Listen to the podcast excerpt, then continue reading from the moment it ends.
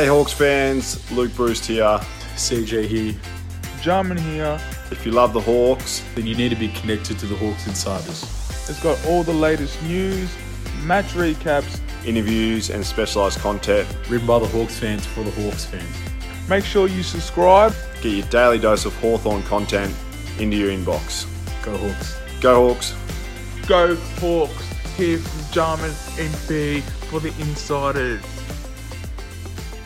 Hi, everybody. Uh, welcome to another Wednesday night Hawks Insiders Safe Space. Um, really excited uh, to get together again this evening and chat all things brown and gold. Uh, I am your host this evening in the absence of Ashley Brown. My name is Danny Prins. Um, I am joined by my wonderful co hosts. Uh, firstly, the man behind the badge this evening, pulling all of the strings, Mr. Andrew Weiss. Weissy, good evening to you. Good evening, Prinsy. Good evening, everyone. Yep, excited for another hour or so of brown and gold chat, leading into what will hopefully be another good hit out on Saturday night. Absolutely, and we will get to not only the hit out that we had last Friday, but the hit out, as you mentioned, we see coming up on Saturday night. Um, a man who was there watching the match in all of its glory, Mr. Brad Klibansky. Brad, how are you? Hello, Prinsy. Hello, everyone. Good to be here again. The game, round one, can't come quick enough. Two and a half weeks to go. Bring it on. Now, Brad, you were at the first practice match against the Doggies. You and I were both at the Intra Club as well. Um, you've watched both of those matches and you still can't wait for round one. What, where has this positivity come from? And uh, wh- who is this person we're speaking to? Look, the, an intra club was a disaster because of uh, uh, injuries, but I thought we saw enough quality signs, especially from the younger players um, in that game, to you know get us a bit excited. And then again against uh, the Bulldogs, look, it wasn't a great game, especially uh, the first quarter and probably the third quarter. But again, which we're going to touch on, the likes of Hustwaite in particular, Cam Mackenzie looks to have put on size and hopefully has a really good season. Josh Ward played pretty well. Um, there were there's enough signs there to get excited for round one in a game against the Bombers that is going to be absolutely massive. We have to win that first game. Absolutely, and another man who was right there uh, alongside you last Friday morning, Mick Cowan. Mick, how are you? Good, Danny. Hi, guys. And uh, uh, you you were you you frequented uh, Waverley Park. You, did you get out to uh, where was it? Whitten Oval last Whitten Oval, yeah. I, I actually uh, took the public transport, which is quite convenient. Having not having been to Whitten Oval for what thirty years, you I, you couldn't get a park for love nor money. I don't think. Uh, but anyway, no, it was you know the trip was worthwhile. It was interesting to see, as I said last week, how they actually set the game up. You know, the doggies played a different side, and then I think Mitch might have decided to give the young blokes in the middle particularly a good go because the big three, Nash, Worpel, and Newcombe, barely attended a centre square clearance together. Um, so I found that interesting. Um, I, I, I, did too, and I wanted to actually ask you, Mick. Um, do you think that that is a response to the fact that the Western Bulldogs played about half a dozen of their their big guns in the sort of second game of the two games. And do you think that the Hawks thought, well, you guys aren't playing your full complement, we'll try to mix it up a little bit as well and give some of these younger guys that exposure? Yeah, I think that in part, then, but I also think, given our heavy reliance on those three plus day last year, mm. I think Mitchell wanted to see what the other blokes could do in the middle. Um, admittedly, there was one of those those top three in with the younger guys all the time. The interesting one again on that was McDonald, uh, Connor McDonald. I don't think attended a centre square clearance and definitely didn't play in the wing at all. He's always half forward pushing up. Um, but yeah, I think it was more an opportunity to see what the next tier was going to provide as um, as options because I don't think we can run those four into the ground like we did last year. Um, and, we've obviously already lost one too.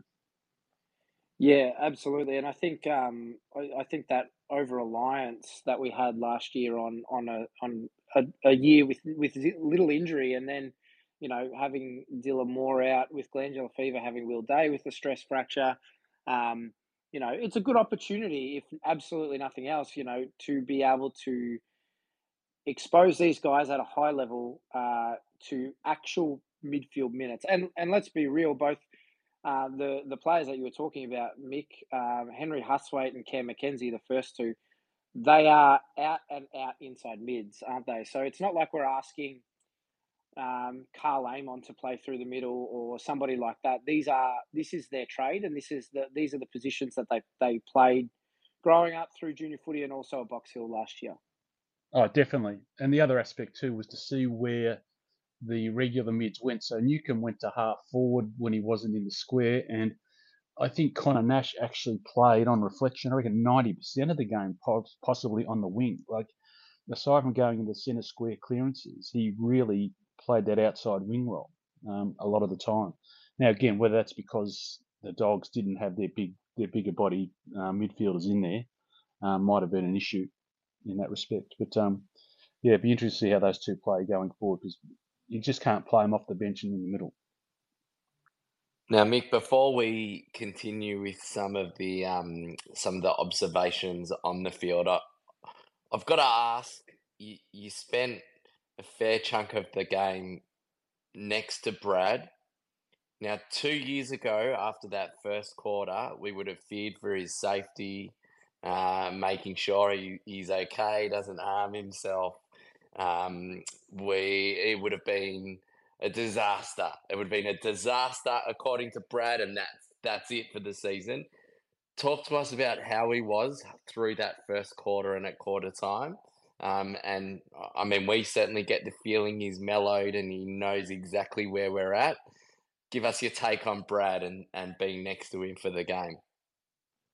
I think I was fortunate in that Brad was juggling a couple of um, other duties as well as watching the game. He had David King's binoculars and notes to protect, and he also had a couple of mates sitting the other side of him who might have um, reined him in a bit as well. Who were I've forgotten their names, but uh, they seemed um, very calm and measured as well. So no, Brad was uh, Brad was good, and we also worked out that pretty early when we saw them trying to have a shot from that uh, right forward pocket that the wind was about you know Brad I think said six goals. I wasn't quite that um, ambitious perhaps a two or three goal win, but there's definitely a win there. No, but um, Bradley was uh, very measured, very measured. Thanks, Mick. I think if uh, if, I take if cash, really bro. honest, yeah, that's right. uh, I think if we're really honest, it's because he Brad's a bit of a celebrity when he goes to these uh, intra club matches. He he knows everybody and he he talks to everybody. He doesn't have time to be upset. He just has to keep uh, fronting up and keep fronting up. So um, we will get into a bit of the, the match play. You guys touched on it already. Um, the first quarter, uh, concerning. I, I was expecting, as we see alluded to, I was expecting season over text messages in our WhatsApp group.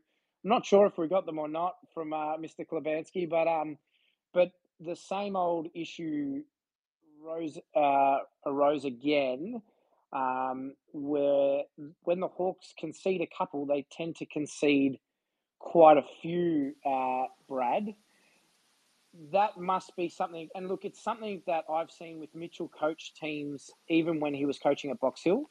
Uh, it, it is definitely something that the Hawks need to work on over the course of this season. Absolutely. We saw it uh, last year. Other than West Coast, uh, no te- uh, Hawthorn suffered the most. I think it's 49 plus point uh, losses last year. I think we had seven or eight uh, last year. Uh, and it was surprising, yeah, again, twice it happened, you know, obviously in the first and third quarters against uh, the Bulldogs. So I tweeted straight after the game and got a lot of uh, people uh, agreeing with me. If our midfield gets comprehensively uh, beaten, our backline's just going to get absolutely murdered. It's going to happen again this season, unfortunately with Blanck going down, and I know people, you know, have spoken about Phillips potentially playing. And Daz has mentioned, like he did uh, last week, Sicily's spoken about it. I think it's a bit of a smokescreen how we're going to play a system uh, defense. No system's going to work when um, our midfield's going to get as beaten as it did against the Bulldogs last week. And the biggest issue was is they were missing uh, Bontempelli and uh, Treloar, and uh, Macrae, probably three of the four top uh, midfielders. So uh, the midfields are going to be under big pressure this season, and without Will Day for at least probably, I've said, the first four weeks. I can't see Day playing before round, uh, week, probably around six or seven. It's going to be a problem, and it's going to be big pressure on our uh, midfield because Unfortunately, our backline, Jack Scrimshaw, I thought actually was probably our best defender against uh, the Bulldogs, but he's going to have to play centre half back to start the season. So, yeah, it's going to be a problem again. I've heard a few people throw around Jack Gunston's name, and I think we might see a bit of that early on in the season. I think Jack's going to have to play a bit of a floating, uh, you know, a bit of a floating uh, position, you know, between forward and back and spend a bit of time in the back line. Brad, uh, I just want to get your thoughts. We obviously did the post game um, pod, which was which was a lot of fun going through everything that had happened. But I want to get your thoughts talking about that midfield and how important it's going to be for us um, in terms of the defensive side of things and keeping the ball out of opposition's hands because of our back line. I want to get your thoughts. We touched on it just at the end of our pod on on Reeves um, Chol, um, obviously Meek and the ruck combination, and we've seen um, Max Gawn dominate tonight. We've seen uh, in the practice match against Carlton. We've seen um, Brodie Grundy looking really good this preseason. Obviously, we know about Tim English, who wasn't there, the Rowan Marshalls. Where do you think we're at in terms of ruck department based on what you saw? Mick, feel free to come in too based on what you saw, what you've seen at training, Mick, and actually, whilst we know we're developing Reeves, how much of a concern is there heading into this season in the ruck department? I think it's a big uh, concern. I think Reeves is going to be a quality player, but I think he's played 38. I think he's played less than 40 games. But Sam Darcy comprehensively uh, beat him uh, last week. I know he Reeves did go forward and he uh, kicked a goal, but still, and I spoke to uh, Mick about it at the game.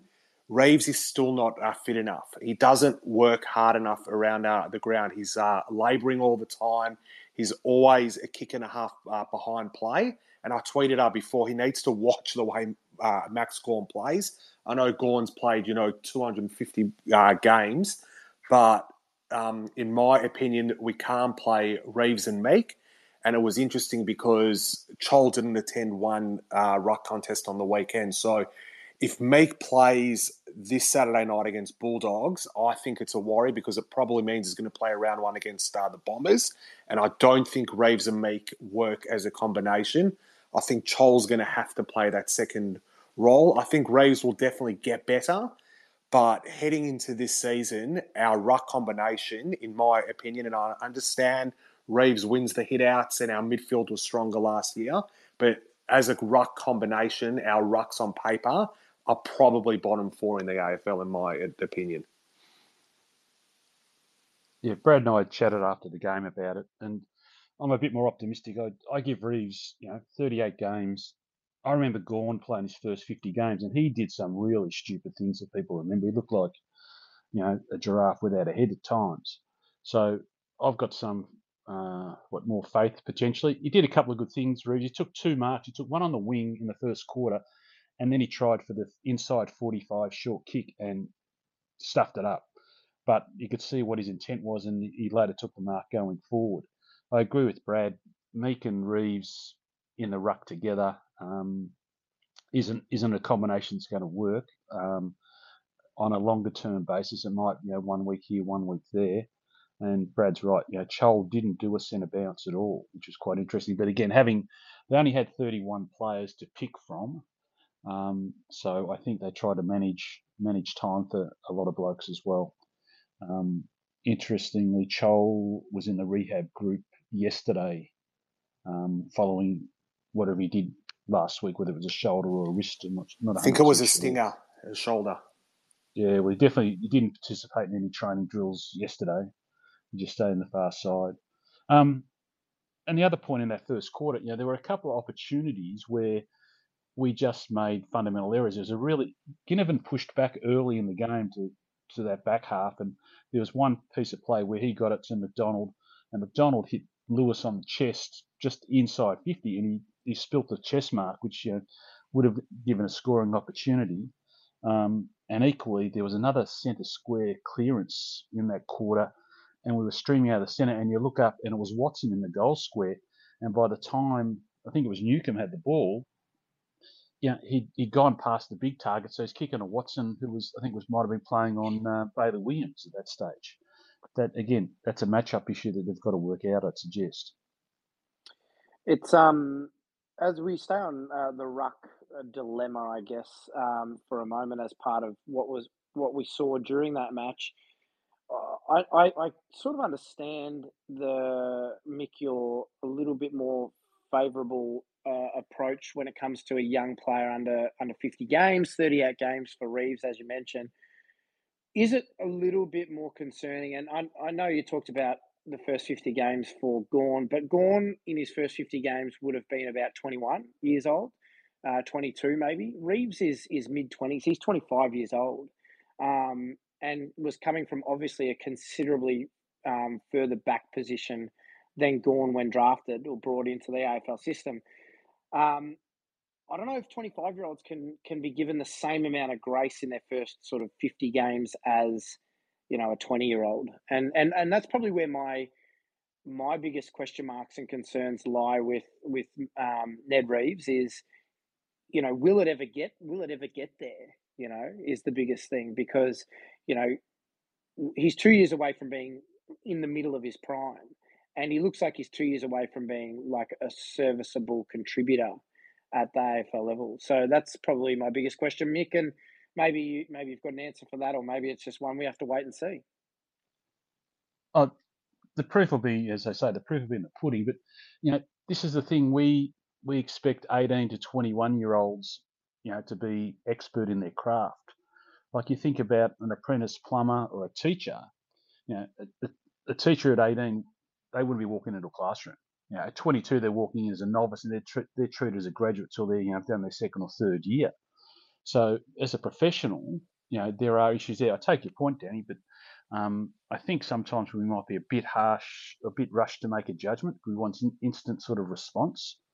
Um, and as a ruckman, he could conceivably, with his height, play till like Sandilands play till he's 35, 30, maybe 34, 35. You know, so he's still got a number of years ahead. And the other thing too is he's better than the next alternative I think we've got. You know, Ramsden's probably the longer term alternative he can put some weight on, but I think he's the better alternative to Meek. You know, I just go back to that Carlton game last year in that third quarter when, you know, they just smashed us out of the middle. And then um, equally the St Kilda game where we got pummeled in that first quarter when Reeves particularly wasn't playing. You know, I just think he's the best the best we have at the moment, and I think he's got some potential. I'm not saying he's going to be, you know, um, you know, Max Gawn like, but he's got some he's got some capacity to be better than what he is, obviously. I think as well. I've just I've just checked it out, Prinsey, and he was 23, turning 24 when he played his 50 games. Max Gawn, um, and he, I mean he's played his you know 120 of his 200 games through the last six years. So I think if you are actually comparing to Max Gawn, it's a it's a very similar trajectory, games and age wise. He might be one year behind, but I think what we're forgetting is that 12 months ago, we had major concerns with Ned Reeves. Like we were genuinely worried about whether his body would hold up and whether he would ever have the tank. And we're talking about this now in preseason, but our midfield was the shining light last year. And whilst we wanted more from him around the grounds, wanted more impact in terms of marking, we actually also were acknowledging game after game after game that his ruck work was one of the main reasons that our midfield worked so well last year. So I think I'm in the same camp as Mick that um, whilst whilst it might be fair to say that our current ruck division is you know bottom four that that Brad said without looking specifically at at all of them that as a project player and again where our group is at thinking about seven to 10 wins this season, getting 20 more games into Reeves will be significant so that in two years' time, he's that ruckman and the trajectory is uh, like we're on track. We're on track for that to happen. So I think he can be afforded a bit more patience as well. Yep, and and I'm happy to I'm happy to leave it there. I, I guess my concern is like you mentioned that last year we we were having a serious concerns about his tank. I think those concerns are just as prevalent now, and that's probably the biggest question mark I have is some some human beings just can't develop a tank, an endure the endurance to be able to play as an elite AFL athlete, and and maybe at 210 centimeters, Ned Reeves is one of those guys. But we will move on. Um, there's there were plenty of positives as well out of the game, uh, Brad. One of those was a man you have jumped all over, Henry Hustwaite. Um, tell us what you liked about um, uh, Hustwaite's game and, and what impressed you the most. Well, I think his whole preseason has been really, really good. He's probably been, other than Connor McDonald, the standout for us this preseason. And I tweeted at quarter time, actually halfway through the first quarter of the intra club game, I said um, Henry Hustwaite has to play round uh, one, and that was halfway through the first quarter of the uh, intra club. He just looked like uh, he uh, belonged. He started on ball. He started on ball again um, against uh, the Bulldogs. I think he finished with 24 touches, kicked two goals, got a beautiful shot for goal. Um, he he's uh, lacks pace, which was the reason why I think he slid in his draft to a pick in the 30s. But his ability to handball and his uh, vision is uh, superb. He's similar, and we've heard uh, you know some of the media guys talk about it. He's very similar to Scott Pendlebury in the way he manages to find space and makes time stand still. And the way our midfield is at the moment, it's still very young, and obviously with Will Day out, he's a similar height. He's tall. I think he's 195 centimeters. So our midfield, you know, when they're all fit and firing, I think you got Nash 197. Hustwaite 190, 195 days, I think 192. Mackenzie and Newcombe, I think, are high one at 80s. It's a really good mix of height and, and uh, pace, but Hustwaite will should I've got no doubt will play uh, round one. If he doesn't, I'd be very surprised. Mackenzie's the other one that I think's had a really good preseason. We saw last year he showed good signs, but he was not fit enough. I think he played 14 games I think he was either the sub or subbed off in four or five of those games. But those are the two that have impressed me most this preseason, along with Connor McDonald. And I think both Hustwaite and Mackenzie will play around one. I think Finn Maginness is the one that's going to miss out. Touched on that last week. I thought he probably would play to play on Zach Merrett, But I think Mitchell will back our midfield to go head to head. And if Merrett gets off the chain, Conor Nash can play that role. So yeah, I thought Hustwaite and Mackenzie were probably the two biggest positives for me. Mick, we uh, Brad sort of uh, stole my thunder a little bit there. I was going to throw to you and say um, the other young player that was super impressive was Cam Mackenzie. Um, so much, so many similarities in like the way that he moves and also you know the ball drop and the way that he kicks footy to uh, his senior coach uh, when he was young. Um, what did you like about Cam Mackenzie, and and um, you know, do you see him taking a step forward in his, I guess, um, journey to just solidifying his place in the AFL team this year? Yeah, I did, Danny. Um, you know, my personal bias is I prefer guys that kick it than handball it. So that's why I've got him ahead of Hustwaite in terms of next next cab off the rank. He's kicking; it's got good penetration. Um, I think in leg speed they're both similar, and in size probably Hustwaite might be a bit taller, but I think Mackenzie um, has got enough body strength to go.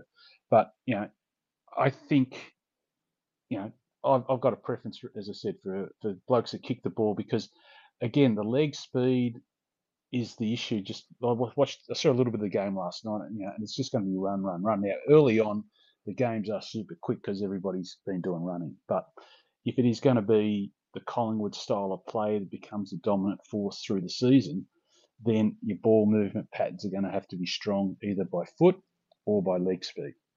Um, and our leg speed generally isn't huge. When you look at um, Nash, Newcombe, Worpel, You know, um, Ward's Ward's improved, but again, you wouldn't say he's elite speed. Any of those blokes are elite speed.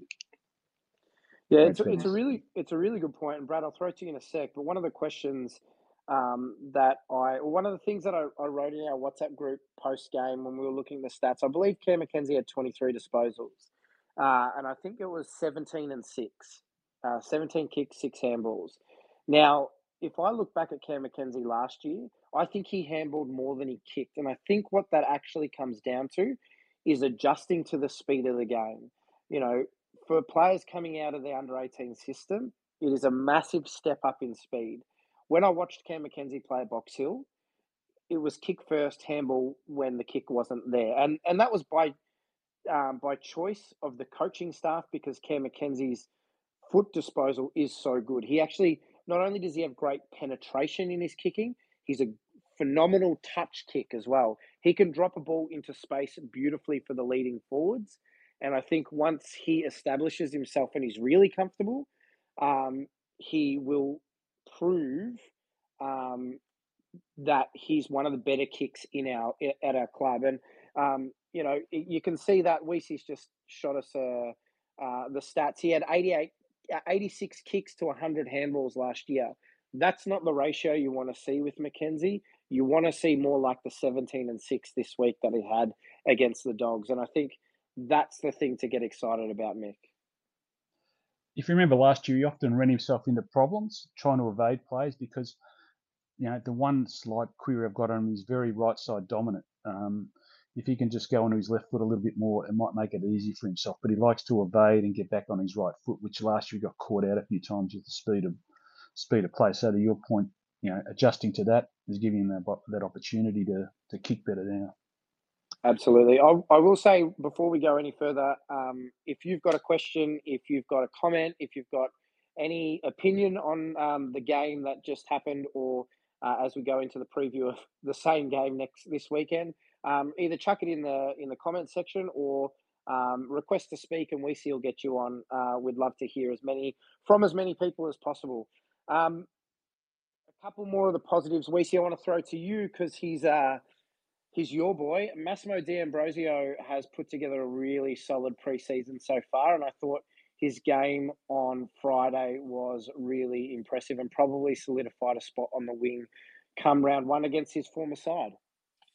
Yeah, I think that uh, it would be just reward for what has been a very, very good preseason. And in the article we put out on the Substack during the week, I, I'm not sure there would have been too many Hawks fans who didn't initially think he was um, just a squad player to begin with, let alone a genuine chance to be a lock for round one. So, what I liked about his game, he had 26 touches.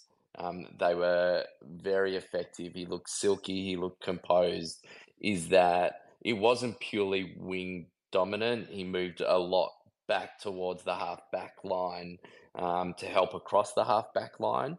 I think we'll see more of him further up the ground on the wing when the likes of Karl Amon, you know, coming back into the team and slotting in on that half back line where he's uh, been training for most of the preseason. But I love the fact that he looked just as good at half back as he did on the wing, which for me means those two will be interchangeable for different parts of different games as required. So, um, yeah, I, I thought he was an absolute shining light uh, across four quarters as well, not just not just. Um, this space was downloaded via spacesdown.com. Visit to download your spaces today. Not two big terms, but consistently across the whole game. Brad, uh, the kicking was a real weapon uh, on on Friday, and and looks like it will be um, as his major weapon uh, throughout the season. Absolutely, and we saw it uh, the week before. I mentioned uh, to Mick at the uh, intra club as well.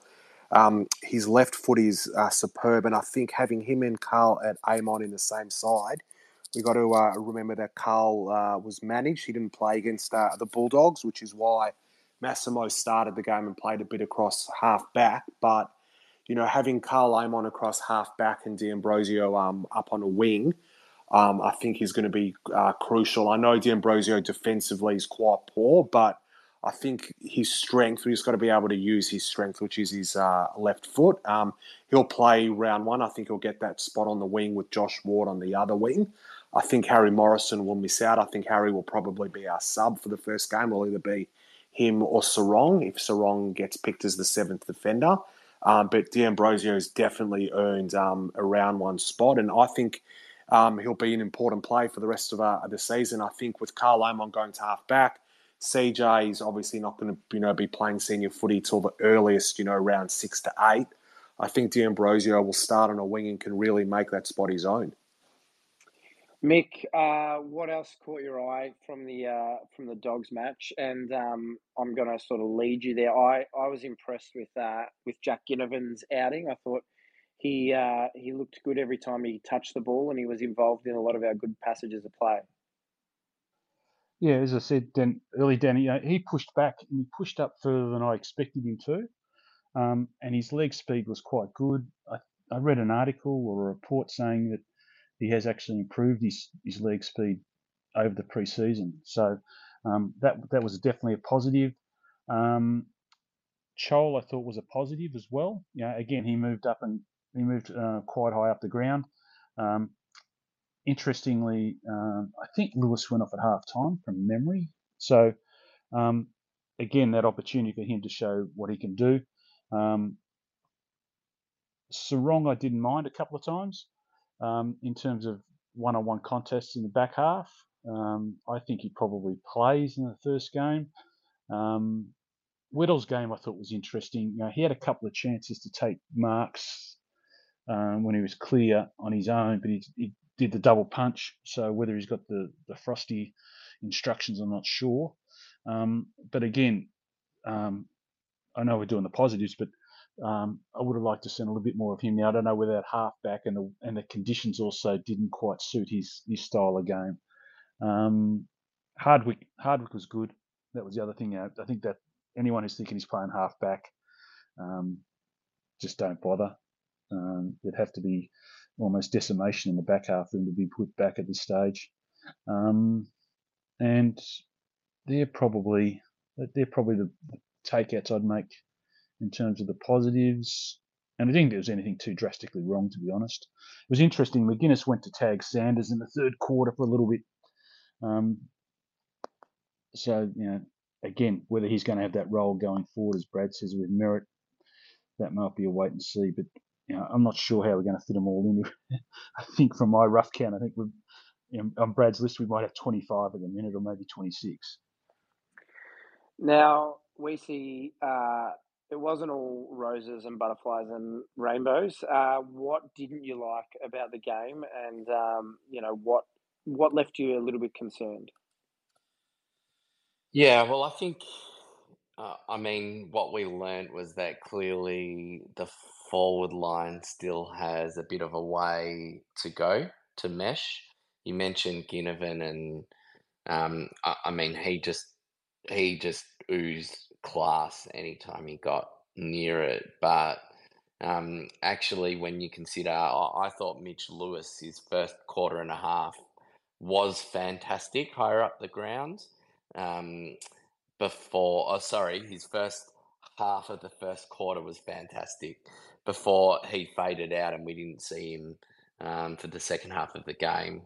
Mabior, you know, gives you um, gives you the feeling that there are going to be games where he's going to absolutely dominate. Like he's going to he's going to kick bags. He's going to take plenty of marks. He's going to probably ruck chop out and have a game where you go, my God, like what an athlete and what a footballer. But I think we're equally going to get games and, and passages within games where he's nowhere to be seen and get the feeling that'll be frustrating. And and then you know Jack Gunston was quiet, and um, Mick mentioned Connor Macdonald played so much time in the forward line. We didn't have Dylan Moore out there. We didn't have Luke Breust out there. So that's probably one of the biggest question marks still coming out of the game um, in terms of functioning. And then at the other end, I mean, it was great to see Ethan Phillips. I thought Sam Frost did a really good job, and Um, I think that that absolutely confirmed that he's he's going to start. If not anything, he's going to start as our full back. Um, but uh, I think that the fact that we couldn't, you met, again, it's been mentioned earlier, the fact that we couldn't negate both through the midfield and then down back the run on in the first quarter and even again in the third quarter. Um, if we do that, if if we have a first quarter like that against Essendon, notwithstanding the win being an issue, uh, there are going to be a lot of unhappy fans because we're clearly going to that game with an expectation that we can win it. Not that we will win it, that we can. And if they kick the first three or four goals of the game, there'll be a lot of disappointed fans having watched it last weekend and having seen it plenty of times last year. Yeah, and uh, I, if you cast our mind back to round one, uh, 2023, that uh, brief glimmer of hope. There was a couple of cracking goals, I think, from Chad Wingard early in that game against the Bombers, and then it was just an avalanche after that. And you know, you obviously want to avoid that happening again as we look ahead to um, Saturday night against the Bulldogs. Brad, um, do you foresee any changes to the team? Is it just going to be a larger squad again? Um, what are you looking forward to seeing the most uh, next on Saturday night? I think we'll get a better idea after Saturday night. I think um, Amon and Breust will obviously come back in. As I mentioned earlier, it'll be interesting to see if uh, Meek plays because I think Sam's going to, you know, take this game quite seriously in the lead up to round one the Bulldogs will obviously have, like, we got to keep in mind as well, which was quite disappointing. We were comprehensively beaten. Yes, we had a few guys out, but the Bulldogs' outs were a lot bigger than ours. They were probably missing seven of their best nine or 10 uh, players. So they'll probably be at full strength as well this week. So it'll be a really good test for our guys. Um, I guess it'll be good again to see how our forward line structures up. You know, uh, the Lewis and Chol combo which I've touched on. I don't think they've been great this preseason. I think Ash has mentioned it as well. It's going to take a good four or five weeks before our forward line gels. Uh, Watson's uh, the other one. I know it wasn't all his fault last week, but he was really, really quiet. I don't think he's a lock for round one. We know how many small forwards we currently have, but he's going to need to play really well to um, earn a spot in the side for round one because – Breust is going to come back. Dylan Moore's the other one. We haven't had heard any. We haven't heard an update. Um, I know the club have been quite positive that he's been at least, you know, uh, running and back training. But as we know with glandular fever, it's going to be a week by week. So I like. I think it's a wait and see. Um, he won't play this week against the Bulldogs, and I reckon he'd be in doubt for round one. Hopefully, we see him uh, early on in the season, but yeah, it's going to be a rehearsal for round uh, one. So I think Sam's going to pick our best, you know, probably 25 or 26. Finn will probably play a tagging role. Uh, Lib is uh, the one. Bont, you can't really tag. I think Nash will go head to head with him. But Lib is the one that always chops us up. He was probably best on ground last week. So, yeah, Finn will probably go to him this week and try and earn a spot for round one. Now, you've just gone and said that Nick Watson's not a lock for round one as far as you're concerned. All I'll say is be prepared for Dom in your Yeah, I'm going to cop it, to this. which is fine. Um, I love uh, Watson. I think he's had a really good preseason, but as we know with Hardwick, who's going to be playing forward, Breust will come back in. Um, Ginnivan um, is definitely um, a lock as well. And then we also forget Chad Wingard, by all uh, reports, is way ahead of schedule and – um, you know, I've been told um, from people within uh, the club, I think he could be back by, you know, round nine or 10, which is at least four or five weeks earlier than first anticipated. And if he's fit, Sam Mitchell's picking uh, Wingard. So there's going to be a big competition for spots for that small forward spot. Um, and Watson, yeah, like I said, was incredibly quiet. And if he has a really, really quiet game again, I don't think he's a lock for round one. So it'd be interesting to see what happens. Mick, uh, anything further on what Brad mentioned in terms of things to look forward to and to look out for on Saturday night? And do you find it weird that the Hawks are playing the Bulldogs again two games in a row? it's a little bit weird, but I think that that might have been just a question of last week's game, who you could arrange to, to meet, basically. Um, and then having drawn them on the Community Cup already, well, it is what it is. Um, I think the guys have covered most of the bases. Yeah, the Watson one will be interesting to watch. Um, it'll be interesting whether Chol plays, whether they want to risk him.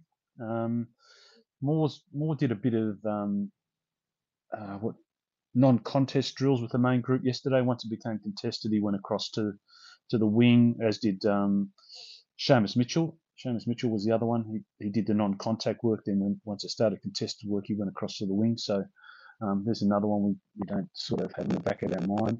Um, and the other one in the forward half, obviously, is Macdonald. So there is a real pressure point there as to how they're going to how they're going to size up those six spots. Um, yeah, and I don't, I can't see Meek playing unless Chol doesn't play, um, or unless I want to give Ramsden a go as a second ruck to give Reeves a chop out.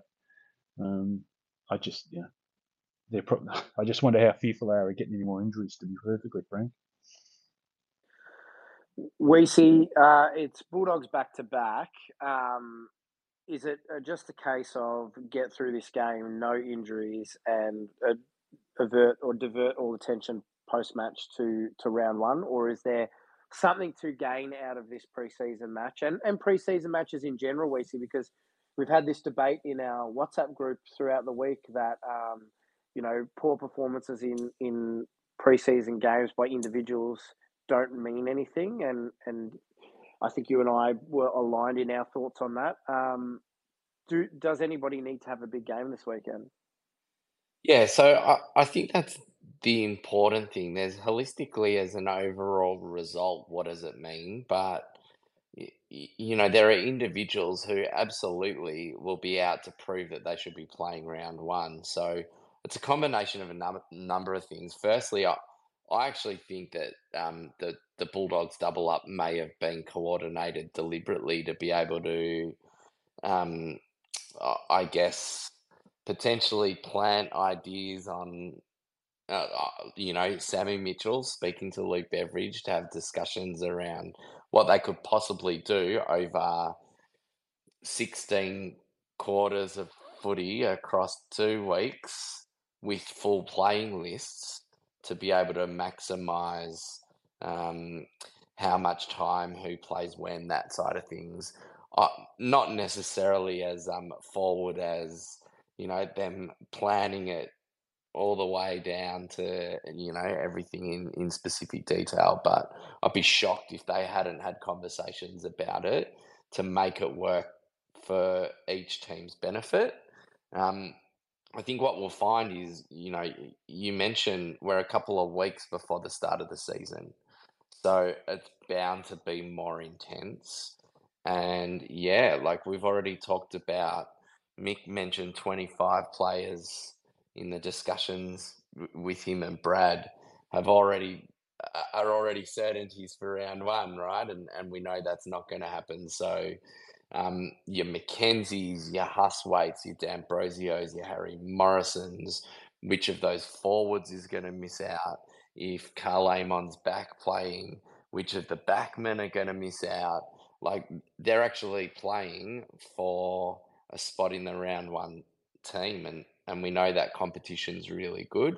Um, I think if we get out of it with no injuries, it's a bonus. But all we want is we actually want to see it, right? We want to see um, the intensity lifted. We want to see them hungrier. We want to see um, better use of the football. We want to see some more of those patterns emerging, better functionality within each group uh, forwards, mids, backs playing. So I, I think it, I think it definitely uh, has has a, a, huge significance.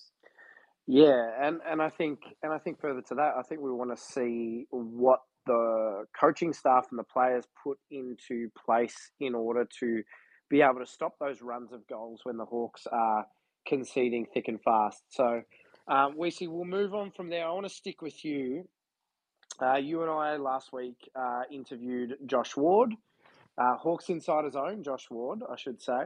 Um, really interesting chat. Very different personality to Will Day, who we chatted to multiple times in 2023, and and you know Josh will be looking to do the same with this year. Uh, what your initial takeaways on Josh Ward? What impressed you, and uh, yeah, what what did you like? I think the two words that summed him up, we talked about Prinzy, were straight bat. Um, he's very, um, you know, he, he almost had his his law hat on um, when answering questions. He's he's pretty um, um, he's pretty straight and upfront with his answers. Uh, I think that it'll be great to be able to um, to track him and have multiple chats with him throughout the year. I think that one of the things that was really impressive is clearly his desire to become one of the best players at Hawthorn, to get the, the best out of himself, become one of the best players at Hawthorn, and become a really, really good footballer in, in the competition. Um, and that was evident um, with you know him talking about everything he's done throughout the preseason, the amount of work he's done, not just fitness related, as as we've all seen and witnessed through multiple accounts through through the media, but he, he talked a lot about how he's worked really hard on the football side of his game. Um, and he, you know, he's still he's still just a kid, right? So same as these other guys, they're on the journey, but what what he's got to offer is really exciting. It'll be great to to follow that through the year, Prinsey. Absolutely, Mick. Um, one of the things we put to Josh was uh, part of the conversation we had with Peter Burge earlier in preseason, where we talked about um, Josh's uh, work over preseason and how he's been able to put on or work on his burst speed. And you, you chatted um, briefly before about how sort of one pace the Hawthorn midfield is a little bit.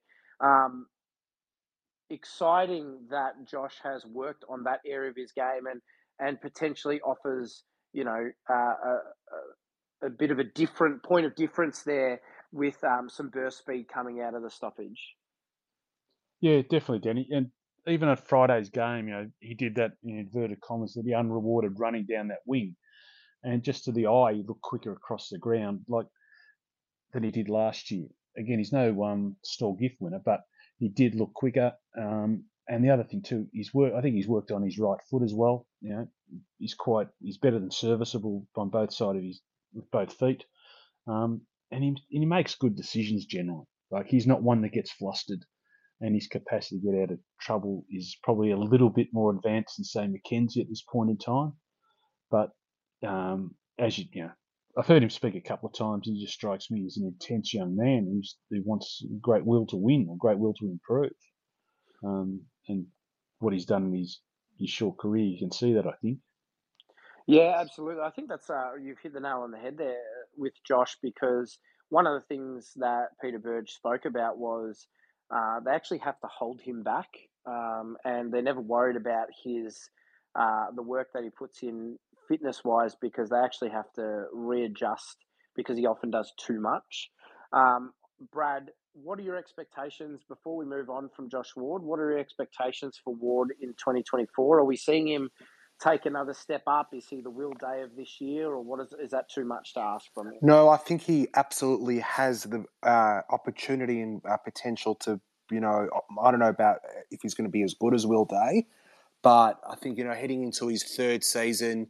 I think he'll play a range of roles. I think he'll start. I think he'll start um, on a wing. He's really, really fit. We saw that in the back half of last season but I think we'll see him get a bit more uh, inside mid time, especially with Will Day out for the start of uh, the season.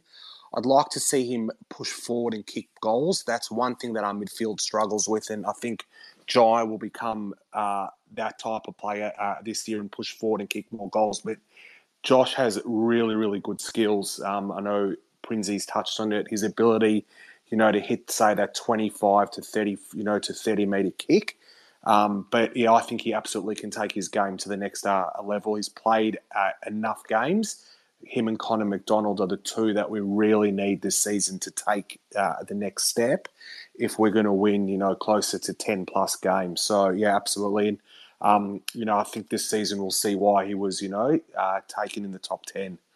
Uh, he's going to be a really good player for us. He reminds me, I think, of um, uh, Luke Power, that player who played, you know, Luke was a quality, quality player. He didn't get uh, the accolades of your Blacks and your Akermanises and your Vosses but he just was that solid, classy, skillful player.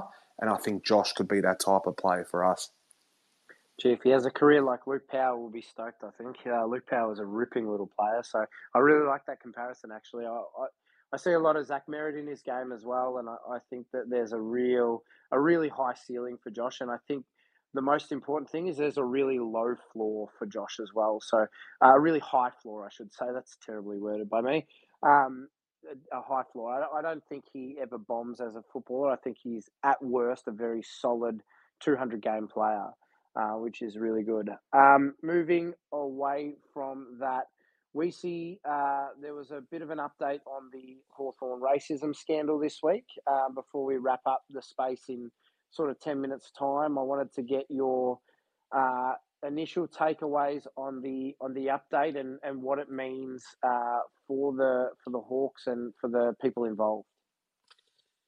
Yeah, well, it's obviously very positive that finally everyone's going to get into a room together and discuss it because um, obviously that was always going to be the next step in being able to try and address it. And regardless of what gets played out in the media and um, and in terms of a he said, she said, what did happen, what didn't happen, the reality is until you get everyone sitting in a room together to be able to address concerns face to face, you're going to struggle to be able to get uh, or give both sides of the opportunity to to be heard. Uh, both sides the opportunity to be heard by the other parties. So it's significant. It still certainly raises the question why, um, as soon as we handed the report over to the AFL, um, and even after it leaked and they put their panel together, why this couldn't be done and avoided, you know, more than 12 months of this lagging um, when it has been their responsibility.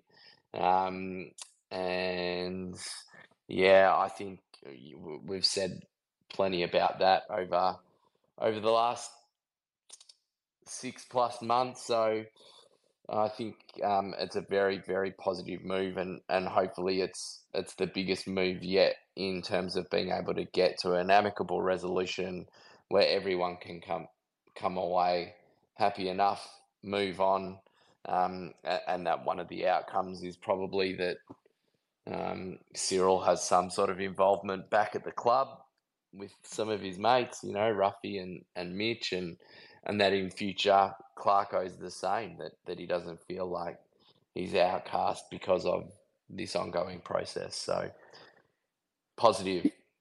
Yeah, overtly positive uh, from my perspective as well. Mick, um, it seems like a, a momentous shift in mindset from the aggrieved parties um, who, previous to this update, hadn't seen seemed keen to get in the same room or, or, or facilitate discussion or have discussion facilitated.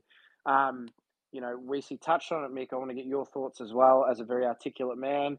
Um, the move of Rioli and co to actually sit down and have a conversation, hopefully put this to bed, um, you know, is is a bit of a, a, light at the end of the tunnel of this whole saga. Yeah, Denny, it's part of the process they're in now. That's the thing. Going to the Human Rights Commission, you, your first step is actually mediation. So, um, and if the mediation doesn't work, then you actually go to you go to actual hearing. Um, having had some sort of involvement in similar scenario over the years, um, it was the next step. And, and it should have been the process all the way through. And again, we're going over old ground, so I don't want to stir the, the hornet's nest. Um, but you know, it's positive. You get people in the room, you hear the perspective, you try and work out, you know, where they were coming from, where the other side felt it, and then you come to, I'm not sure amicable might be the word, but you come to a point of mutual consensus to say this is this is what happened, or you know, if that can be reached, hopefully that that's the, the perfect outcome as distinct from going to the next stage altogether. Um, yeah, so hopefully you know the blokes that have shared a lot of ex- lot of good times together be able to um, restore their relationship to a you know a civil, if not better than civil, stand. Yeah. Brad, uh, do we start um, selling tickets to the uh, Premiership reunion with uh, Cyril Rioli and, and Alastair Clarkson there? Or a bit early for that sort of thing? Far too uh, early. Unfortunately, I don't.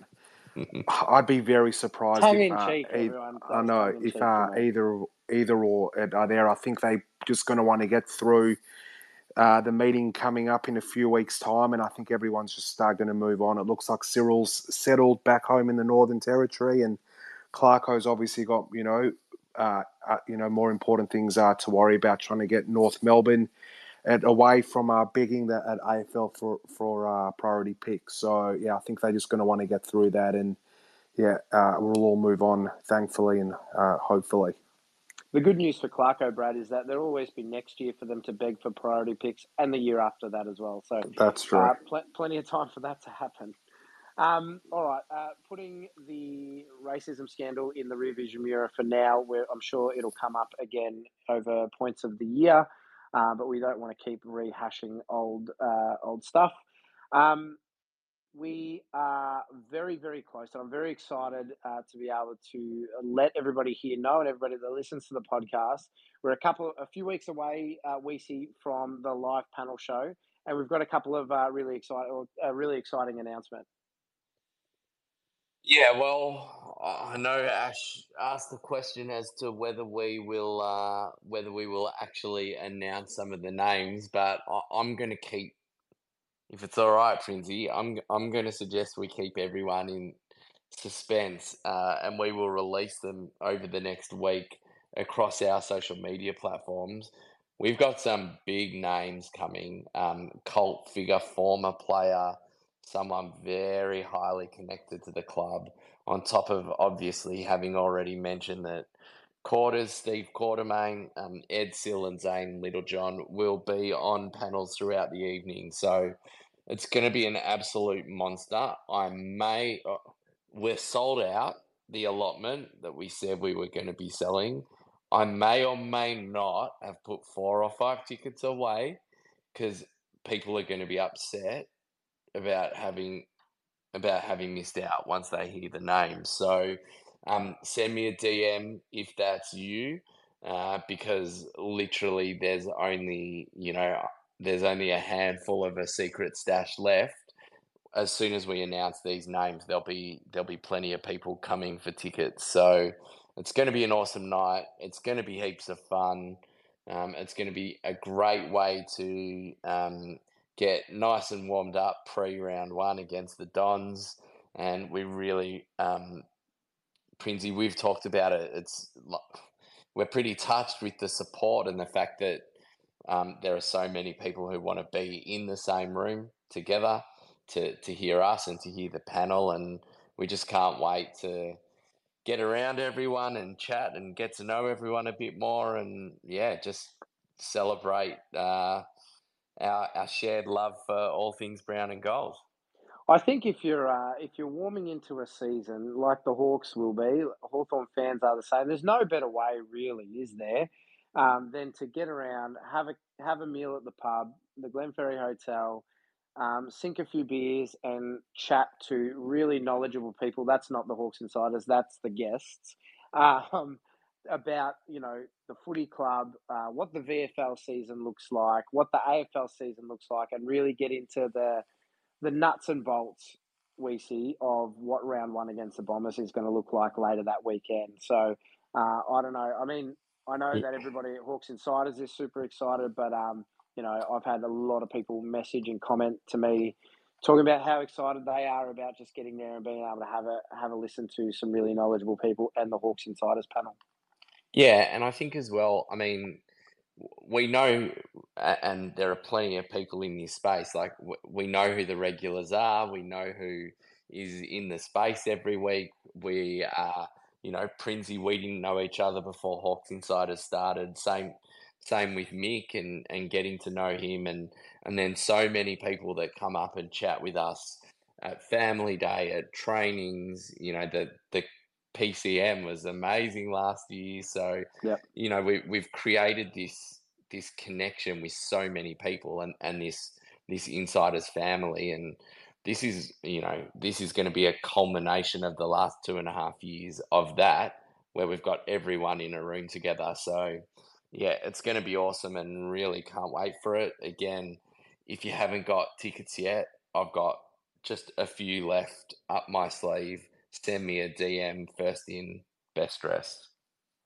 and none of us actually knew he had those. He kept them even from us. So um, I am going to do Ash Brown really, really proud here. I'm going to finish it up before an hour or bang on an hour so I don't get wrapped over the knuckles tomorrow morning.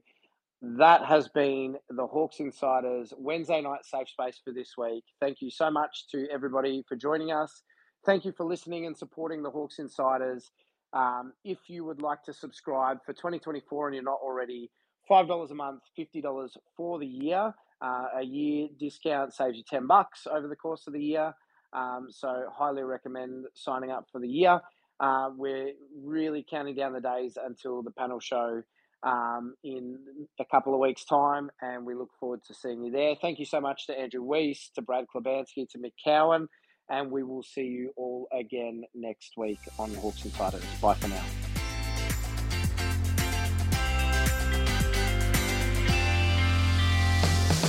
This was another Hawks Insiders production. Make sure to subscribe to our Substack for wall to wall Hawthorn Footy Club coverage.